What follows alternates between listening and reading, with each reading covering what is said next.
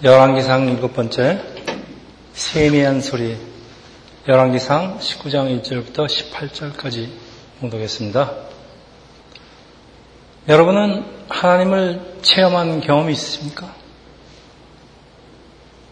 또 하나님의 음성이나 임자를 강하게 느낀 적이 있으십니까? 하나님 한번 강하게 만나보십시오. 하나님을 인격적으로 만나는 것은 한 영혼을 온통 바꿔버릴 수 있는 아주 귀한 체험입니다. 그런데 하나님은 영이시라 우리의 눈, 코, 귀 등 우리의 육신의 감각기관으로는 인지할 수 있는 분이 아닌데 어떻게 하면 우리가 하나님을 볼 수 있을까요? 그리고 하나님을 인격적으로 만나 볼 수가 있을까요? 하나님께서는 홀로 계시기를 원하지 않고 우리와 인격적인 교류를 원하시기에 당신을 몸소 나타내시는데 우리는 이것을 하나님의 계시라고 합니다. 하나님의 계시에는 두 가지가 있는데 자연 계시 그리고 특별 계시. 특별 계시는 하나님의 말씀들 그리고 하나님에 대해서 구체적으로 기록한 성경 그리고 자연 계시는 로마서 1장 19절 말씀과 같이 자연 현상과 역사를 통해서 이 모든 것을 창조하고 이끌어 가시는 분은 하나님이라는 것을 세상에 알리는 것입니다. 하나님께서 하신 역사를 통해서 그리고 하나님께서 창조하신 자연 법칙을 통해서 우리는 하나님이 계시는 것을 짐작할 수가 있는데 사도행전 17장 27절의 표현에 의하면 이는 사람으로 하나님을 더듬어 찾아 발견하게 하려 하심이로되 자, 예를 들면요. 평소에 우리는 공기가 있다는 것을 모르지만 공기는 보이지가 않으니까 일단 공기가 움직이면은 아주 부드러운 미풍이 되든지 때로는 허리케인 혹은 토네도 같은 그 광풍으로 변하니까 우리 눈은 보이지 않지만은 공기가 있다는 것을 알게 된다. 막 그런 말씀입니다. 마찬가지로 평소에 하나님께서 살아계신 것을 느끼지 못하지만은 우리가 막상 어려운 일을 당해서 우리가 기도할 때 또 혹은 어떤 사건을 통해서 마치 부드러운 미풍같이 때로는 무시무시한 광풍도 같이 하나님께서는 당신을 드러내시는데 그래서 그런지 성경에는 하나님을 바람으로 묘사하는 장면이 자주 등장합니다. 그래서 루아라는 히브리 단어에는 여러 가지 뜻이 있는데 wind, 바람, 또 spirit, 영, breath, 숨, life, 생명입니다. 우리는 이, 우리에게는 이 네 가지 다른 단어들이지만은 고대 이스라엘 사람들에게는 이 네 단어가 서로 밀접한 연관을 가지고 있습니다. 바람, 윈드와 영은 하나의 단어로 표현한 사람들이 히브리 사람들만 아니라 그리스, 헬라 사람도 마찬가지입니다. 히브리 루아에 해당되는 헬라어는 푸뉴마, 푸뉴마는 spirit, 영이란 뜻이지만은 또 wind, 바람이라는 뜻도 있어서 신약 성경에는 성령님의 역사가 마치 공기가 움직이는 것, air in movement, 바람이죠. 바람으로 자주 묘사가 됩니다. 어, 대표적인 게 행전, 사도행전 2장 2절입니다. 홀연히 하늘로부터 급하고 강한 바람 같은 소리가 있어 저희 앉은 온 집에 가득하며 이것은 예수께서 승천하시고 예수님께서 약속하신 성령이 오순절 마가의 다락방에 임하시는데 그 모습이 임하시는 모습이 마치 바람과 같다고 성경을 말씀합니다. 또 예수님 말씀입니다. 요한복음 3장 8절 바람이 임의로 불 네, 내가 그 소리를 들어도 어디서 오며 어디로 가는지 알지 못하나니 성령이 바람과 같은 것은 성령의 그 실체는 보이지는 않지만은 그 성령의 현상은 분명하기 때문입니다. 휙 바람 지나가는 소리입니다. 그리고 바람 지나간 결과는 집도 파괴되기도 하고 상당히 무서운 결과들이 있습니다. 자, 이 푸뉴마 성령은 이 단어의 정의 그대로 breathe 숨, life처럼 숨을 쉬고 바람처럼 움직이는데 그 모습이 때로는 봄바람처럼 부드럽기도 하고 때로는 회오리 바람처럼 모든 것을 부숴버리기도 하고 때로는 토네, 토네이도가 몰아치는 것 같이 삼일체 제3격 하나님 성령께서 움직이는 모습은 아주 다양한 것이 마치 바람이 자기 임의대로 자기 마음대로 움직이는 것 같다 그런 말씀입니다.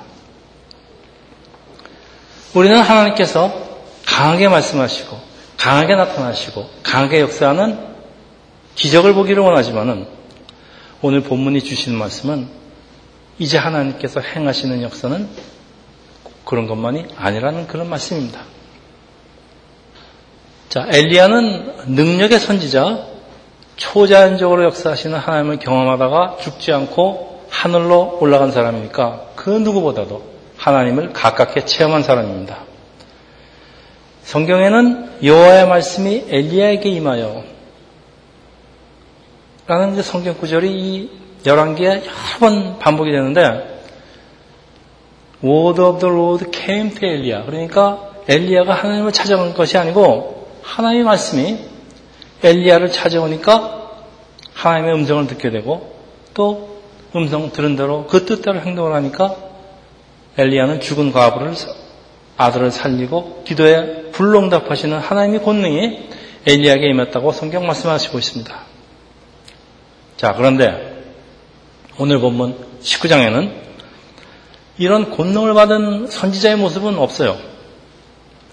나약하고 겁 많은 모습을 보여주는데 아하방의 부인 이세벨이 사람을 보내서 내일 죽이겠다는 말을 듣고 엘리야는 이스라엘 제일 남쪽 끝에 있는 부엘세바라는 곳으로 도망을 가는데 여러분 서울 사는 사람이 놀래 갖고서는 제주도까지 도망갔다 그런 말씀입니다. 아합은 이스라엘의 왕이지만은 많은 사람들 앞에서 이 우상의 제사장 850명을 물리친 그 엘리야를 죽일 수가 없으니까 자기 아내 이세벨에게 말하고 세상에서 제일 악독하다는 이세벨도 사람들의 눈이 두려워 엘리야를 죽일 수가 없기 때문에 사람을 보내서 내일 죽이겠다고 엘리야에게 겁을 줍니다. 근데 정말 죽이는 사람, 정말 죽이려는 사람은 그냥 가서 죽여버리지 내가 내일 가서 널 죽이겠다 그런 말 하지 않습니다. 그러니까 이건 겁주는 거예요. 근데 엘리야는 이런 수법에 걸려들어서 허겁지겁 도망가는 모습이 그동안 우리에게 보여지던 그 담대한 모습이 아닙니다. 이게 무슨 말인가 하면 성경은 세상에 완전한 사람 한 사람도 없다는 것을 다시 한번 보여주는 것입니다. 자, 두려움. 엘리야의 두려움은 어디서 오는 것일까요? 하나님의 백성이라도 하나님의 약속을 잊어버리고 당장 일어나는 그 눈앞의 일만을 바라볼 때 일어나는 아주 전형적인 현상입니다. 하나님에 대한 믿음이 없어진 사람에게 반드시 찾아오는 것은 사단이 주는 두려움인데 이럴 때 사람들은 소설을 쓰기 시작합니다. 무슨 소설이냐? 소설 제목이 괜한 걱정. 그러니까 실제로 일어나지도 않는 일들을 미리 상상해 갖고서는 온갖 소설을 씁니다. 그러니까 아주 깊은 절망, 그 영적인 절망이죠. 영적인 절망으로 이제 사탄이 끌고 들어갔는데 이제 자기 소설로 소설 속에 빠져버리는 거예요. 근데 이 능력의 선지자도 예가 아니라고 오늘 보면 말씀하고 있습니다. 얼마나 겁이 났든지 이스라엘 남쪽 끝까지 도망을 가고도 안심이 되지가 않습니다. 그러니까 같이 간 사환을 두고 혼자 광야로 내려가서 로뎀 나무에 나무 아래에 앉아서 내 생명을 거둬달라는 그 어이없는 기도를 하고 있는데 하나님께서 이런 기도를 들으실 리가 있습니까? 그러니까 하나님께서는 천사를 대신 보냅니다. 7절, 8절입니다.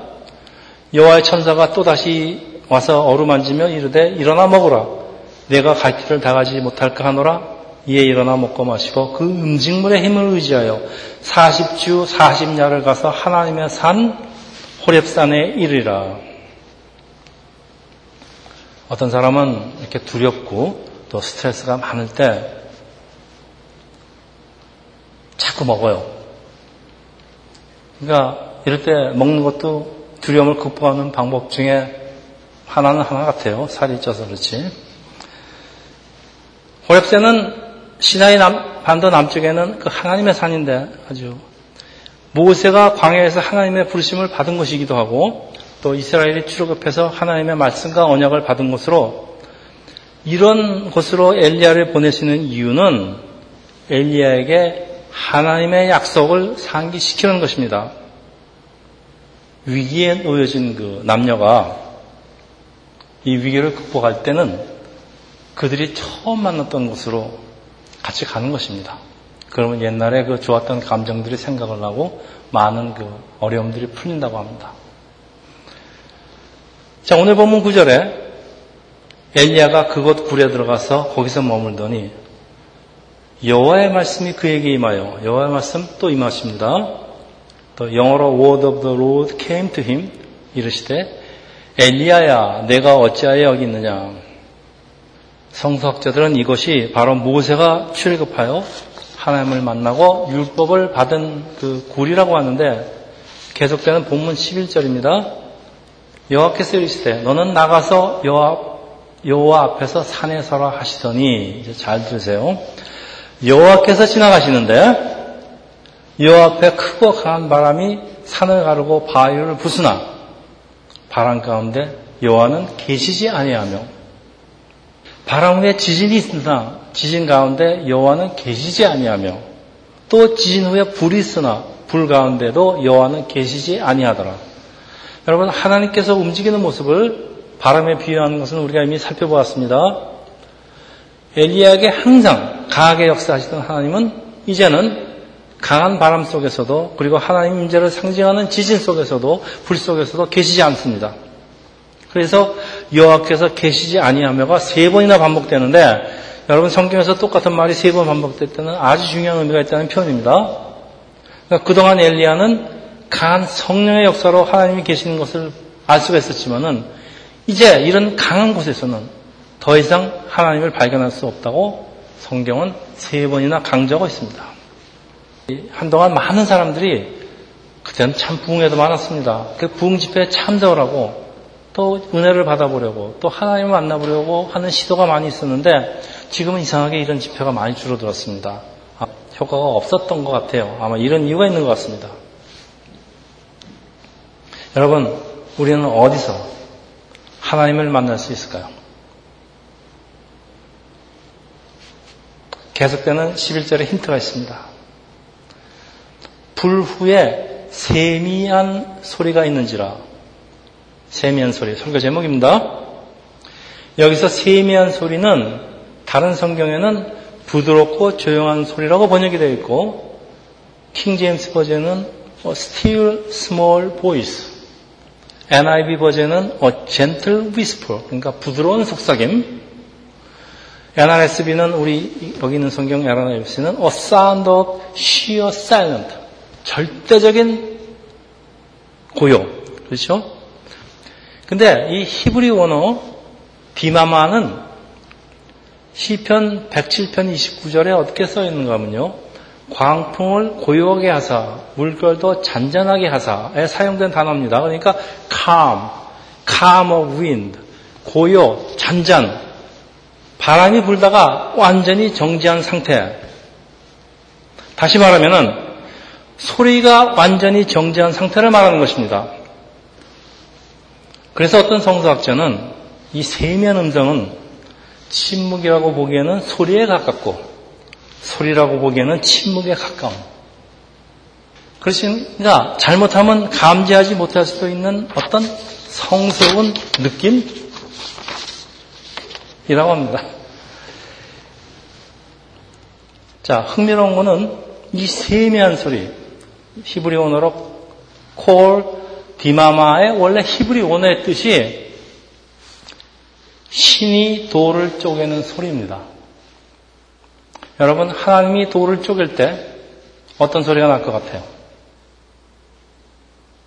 그리고 이 돌은 뭘까요?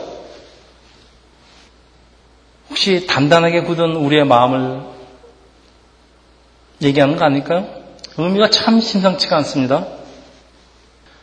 중요한 사실은 그동안 엘리야가 경험하였던 그 어떤 강한 현상들에 찾아오는 그 정막, 속에 하나님이 계시다는 말씀인데 엘리야가 이번에 하나님을 발견한 것은 모든 광풍이 지난 absolute stillness. 이런 정막 속에서 이런 정막 속에서 엘리야는 하나님의 임재를 확실히 느끼게 되는데 엘리야가 하나님께서 돌을 쪼개는 소리를 듣고 하나님의 임재를 감지했다 그런 말일까요? 어쨌든 엘리야는 하나님의 임재를 감지했어요. 그러니까 아 하나님이구나. 근데 하나님을 보면 죽는다는 사실을 너무나 잘 알고 있으니까 두려워하면서 13절입니다. 엘리야가 듣고 겉옷을 얼굴을 가리고 나가 굴 어귀의 섬에 자 하나님이 찾아오셨습니다. 하나님의 임재를 느끼고 굴 밖으로 나가서 서 있습니다. 하나님이 기다리고 있습니다. 그러니까 이제 분명한 하나님의 음성을 듣게 됩니다. 자, 하나님의 음성을 들으려면은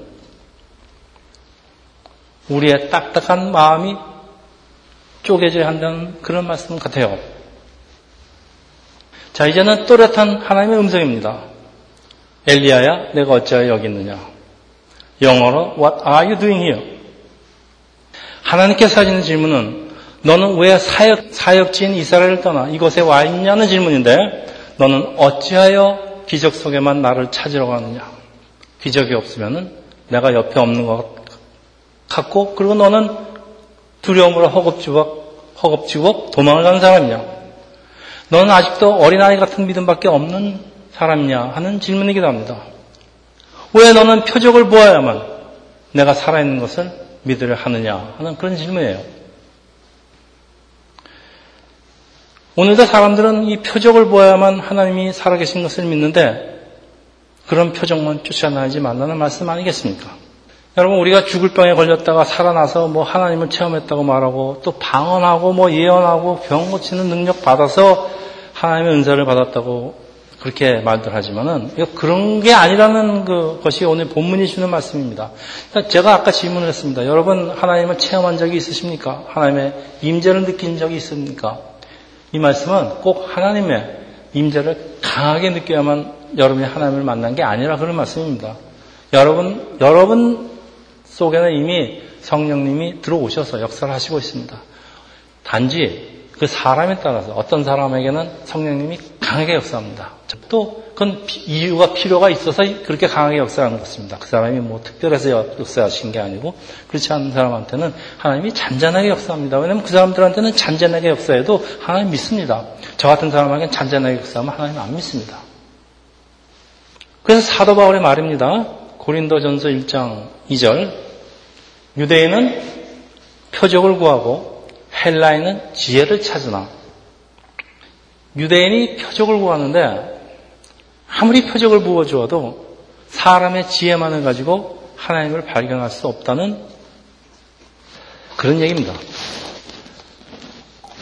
그래서 예수님께서 표적을 구하는 이스라엘 사람들에게 뭐라 그러십니까? 요나의 표적밖에는 보여줄 게 없다. 한탄을 하시는데 요나의 표적이라는 게 십자가 달리시는 겁니다. 요나 그 고래 뱃속에 들어가서 결국 십자가에 죽고 다시 사는 표적을 예수님께서 보여주시지만은 여러분 예수 십자가의 부활을 하는 표적을 믿는 사람이 크리스찬인데 크리스찬이 이렇게 많습니까? 영의 눈이 열리지 않으면은 표적을 보기는 보아도 하나님의 역사를 우연의 산물이라고 생각을 합니다. 우리 아까 부른 찬양에 이런 구절이 있었습니다.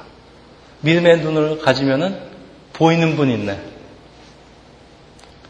그게 하나님 계신데 믿음의 눈이 없으면 하나님이 계신 걸 못 본다 그런 말씀입니다. 근데 똑같은 환경에서도 사람들의 생각은 다 다른 것이 그 소련 우주 비행사 그 티토브라는 사람이 있는데 이 사람은 우주에 올라가더니 갔다 와서 내려와서 하늘에 가서 내가 하나님을 찾아봤는데 하나님 없더라 그래요.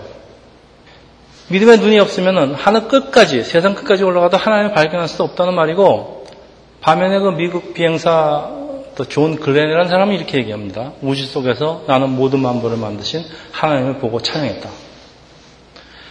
하나님께서는 거대한 우주를 만드시고 그것을 만드신 당신을 계시했는데 여러분 이게 자연 계십니다. 똑같은 우주에 올라가서 어떤 사람은 하나님 없다고 그러고 어떤 사람은 우주의 그 거대한 그 광활함을 보고 이거 하나님이 지으신 거라고 하나님을 찬양합니다.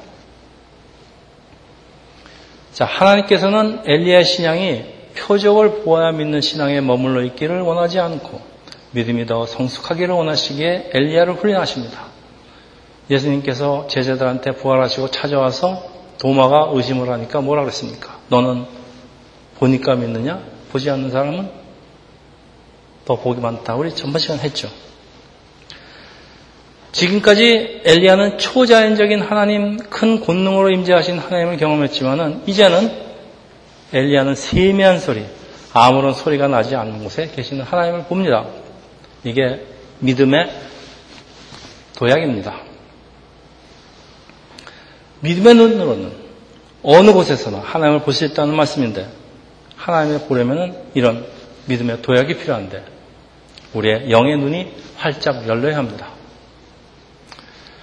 자, 15절부터 엘리야에게 다음 할 일을 지시하는 하나님의 음성입니다. 아람과 이스라엘에게 새로운 왕을 세우는 일. 하나님께서는 이스라엘 왕만 세우는 게 아니라 그 옆 나라에 있는 그 이방 나라의 왕도 세우십니다. 그리고 엘리야의 다음을 이어갈 다음 선지자 엘리사를 세우는 아주 중요한 일입니다. 그런데 엘리야가 이런 하나님의 세미한 소리를 구별하지 못했다면 아무리 하나님께서 말씀을 해도 하나님의 뜻을 결코 알 수 없다는 것이 오늘 본문의 말씀입니다. 여러분, 우리는 지금 바람, 뭐 지진, 불 이런 아주 시끄러운 시대를 살아가고 있습니다. 뭐 포스트 모더니즘, 뭐 진화론, 뭐 아주 시끄럽습니다. 근데 하나님께서는 이제 세면 음성으로 우리가 다가오십니다.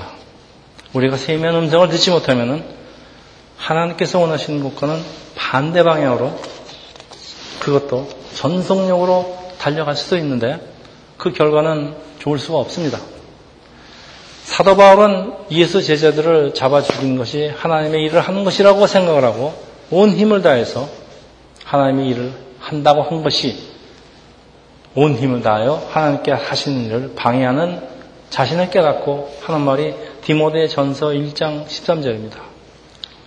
내가 전에는 비방자요, 박해자요, 폭행자였으나 하나님의 음성을 아무리 하나님에 대한 그 열정을 가지고 있고 하나님 임무를 일을 하겠다는 그런 아주 열정으로 불타고 있어도 하나님께서 하시는 하나님께서 우리에게 주시는 그 세면 음성을 깨닫지 못하면은 일 거꾸로 한다 이런 말씀입니다.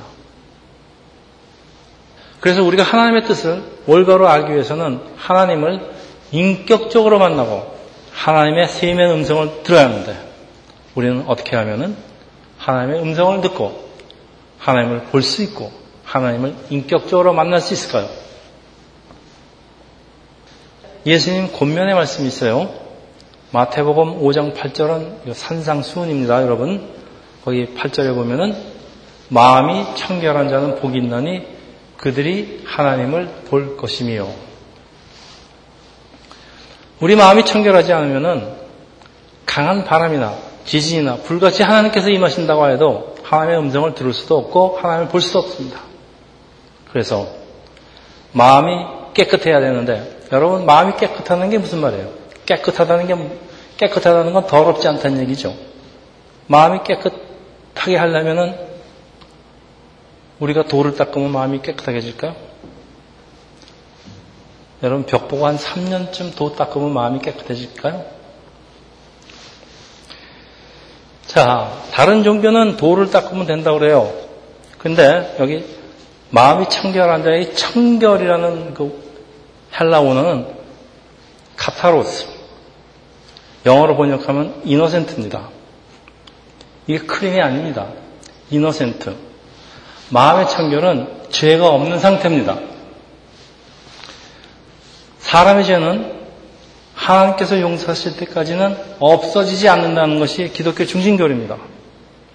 우리가 우리의 죄를 하나님께 고백하고 죄 사함을 받을 때 우리의 마음이 그때야 비로소 청결하게 되는 거지 도 닦으면 청결하게 된다 그런 말씀이 아닙니다. 우리 마음이 청결하게 돼야지 우리가 하나님을 볼 수 있다 그런 말씀입니다. 그리고 하나님 음성 잘 들으려면은 여러분 나에게 있는 그 시끄러운 소리들 있죠? 원망, 뭐, 불평, 뭐, 두려움, 이런 거 다 죽여야 됩니다. 또 나의 열심, 나의 의, 나의 욕심, 나의 생각으로 가득 차 있으면 하나님의 음성은 들릴 수가 없습니다. 대신 내가 나한테 하는 소리만 들립니다. 그리고 소설만 씁니다. 하나님의 뜻을 분별하는 것은 하나님 앞에 무릎을 꿇지 않고서는 불가능하다 그런 얘기입니다.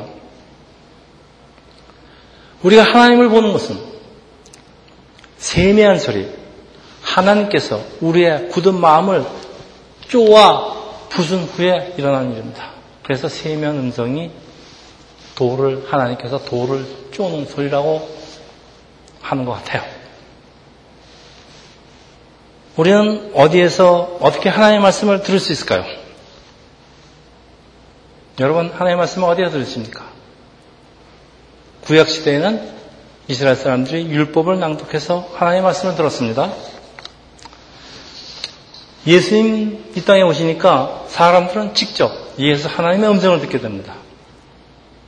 그래서 지금도 하나님께서 초자연적인 현상으로 말씀하시면 좋겠지만은 또 예수님께서 지금 이 땅에 오셔서 직접 말씀하시면 좋겠지만은 여러분 그런 시대는 다 지나갔습니다. 지금은 성령 시대입니다. 이제는 성령께서 우리 마음에 오셔서 세면 음성으로 우리에게 속삭이듯이 말씀을 하십니다. 요한복음 14장 26절 예수님 말씀입니다. 보혜사 곧 아버지께서 내 이름으로 보내실 성령 그가 너에게 모든 것을 가르치고 내가 너에게 말한 모든 것을 생각하게 하리라. 자, 예수님께서 제자들에게 가르치시고 하신 말씀들은 어디에 있습니까? 모두 복음서에 기록되어 있습니다. 예수께서 하신 행적과 말씀을 기록하여 놓은 것이 바로 신약성경, 또 구약시대에 장착 오실 예수님을, 예수님에 대해서 기록한 것이 구약성경입니다. 연복음 1장 1절 태초에 말씀이 계셨으니 여러분 사도요한은 예수님을 말씀이라고 하는데 예수께서는 소리가 나지 않는 말씀, 세미한 소리, 성경 속에 살아계십니다. 오늘날 우리가 하나님의 음성을 듣고 하나님을 만나는 곳은 어디입니까? 성경. 이제는 성경을 읽는 것만이 하나님의 음성을 들을 수 있는 거의 유일한 방법으로 그래서 성경을 하나님의 특별 계시라고 하는 것입니다. 하나님이 저희들에게 특별 계시를 이미 주었기 때문에 성경이 완성되었기 때문에 하나님이 그렇게 강하게 역사를 하지 않으십니다 이제는. 하나님의 특별 계시 성경은 소리가 없는 세면 소리입니다. 우리가 세면 하나님의 말씀을 지속적으로 읽고 외우고 묵상할 때 하나님의 세면 음성은 마치 바위에 계속 떨어지는 물방울 같이 똑, 똑, 똑 처음에 한두 방울 갖고는 흔적도 남지 않지만은 언젠가는 언젠가는 그 단단한 바위에 구멍이 생기게 되는 것은 세미한 말씀은 잘 들으십시오. 나의 단단한 마음을 쪼개고 나는 그 말씀을 통해서 하나님을 만나고 체험하게 된다. 그런 말씀입니다. 여러분, 기도와 찬양으로 나의 마음을 하나님께 드리는 거 중요합니다. 그러나 하나님께서 나에게 하시는 말씀을 듣는 것은 더 중요합니다. 왜? 하나님께서는 나의 인생의 아주 중요한 순간에 간섭을 하시고 어찌 할지를 알려주십니다. 근데 때로는 세면 음성으로 말씀하십니다. 하나님께서 하늘에서 뭐 황황거리면서 저한테 말씀하지 않습니다. 세면 음성으로 말씀은 하나의 말씀을 들을 수 있다는 것은 나의 삶에 올바른 결정을 내리는데 아주 중요한 역할을 합니다. 이 시끄러운, 시끄러운 세상에서 성령님은 내 마음을, 내 마음을, 나의 단단하게 굳어진 마음을 돌 쪼개듯이 쪼갭니다. 이제 말씀을 하시는데, 말씀에는 사랑을 바꾸는 놀라운 능력이 있습니다. 여러분, 저도 성경을 열심히 읽다가 성경 속에 세미한 소리로 계시는 예수님을 만나고 예수님의 제자가 됐습니다. 저는 아침에 기도하면서 마음에 떠오르는 성경 구절로 기도 응답을 받습니다. 하나님께서 저한테 기도 응답을 주시는데 보통 성경 구절로 주십니다. 그리고 다음 주에 선포할 말씀을 받기도 합니다. 어떤 말씀은 불같이, 지진같이, 바람과 같이 나에게 다가오고 또 어떤 말씀은 세면 음성으로 나에게 다가오십니다. 성령님은 하나님은 아직도 강하게 세미하게 역사를 하십니다. 우리의 마음에. 하나님의 말씀이 살아있다는 말씀입니다. 그래서 히브리서 4장 12절에서 13절 아주 유명한 말씀입니다. 하나님의 말씀은 살아있고 활력이 있어서 좌우의 낯은 어떤 검보다 예리하여 혼과 영과 및 관절과 골수를 찔러 쪼개기까지 하며 쪼갠답니다. 또 마음의 생각과 뜻을 판단하나니 지은 것이 하나도 그 앞에 나타나지 않음이 없고 세미한 소리는 말씀은 우리 하나님, 우리 마음을 쪼개고 우리의 삶을 온통 바꿔버리는 능력이 있습니다. 마지막으로 wind, spirit, breath, life 그리고 하나님의 말씀은 모두 예수님을 상징합니다. 여러분 이런 생명의 말씀을 일주일에 한두 번 목사의 입을 통해서 듣는 것으로서 여러분의 믿음이 도약하리라고 기대하기 어렵습니다. 하나님을 만나고 하나님과 인격적인 관계를 가지기 위해서는 여러분 말씀을 사모하면서 말씀과 늘 가까이 하면서 말씀을 외우다가 그러다가 말씀을 먹어야 합니다. 여러분 성경 말씀을 열심히 먹으시다가 오늘도 성경 속에 거하시면서 내 단단한 마음을 쪼으시는 쪼개시는 하나님과 인격적인 만남이 있으시기를 예수 이름으로 축원합니다.